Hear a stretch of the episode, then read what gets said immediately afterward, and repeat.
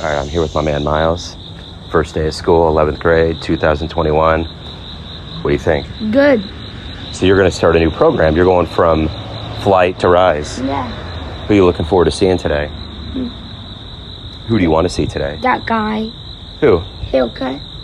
What's his name? Elijah? Yeah. All right.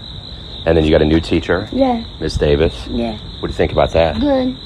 And then how was your summer? Good. What was your best part? What's it friends? All right. How was yesterday? Good. That was the final day. Yeah. What'd you do yesterday? Snow cone. And walk. And swim. What'd you do later at night? What'd you Mm. eat? And party. All right. Any other thoughts you have on anything? No. So you looking forward to this year? Yeah.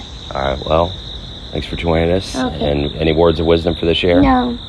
Just think of something. Good luck. Yeah. Good job.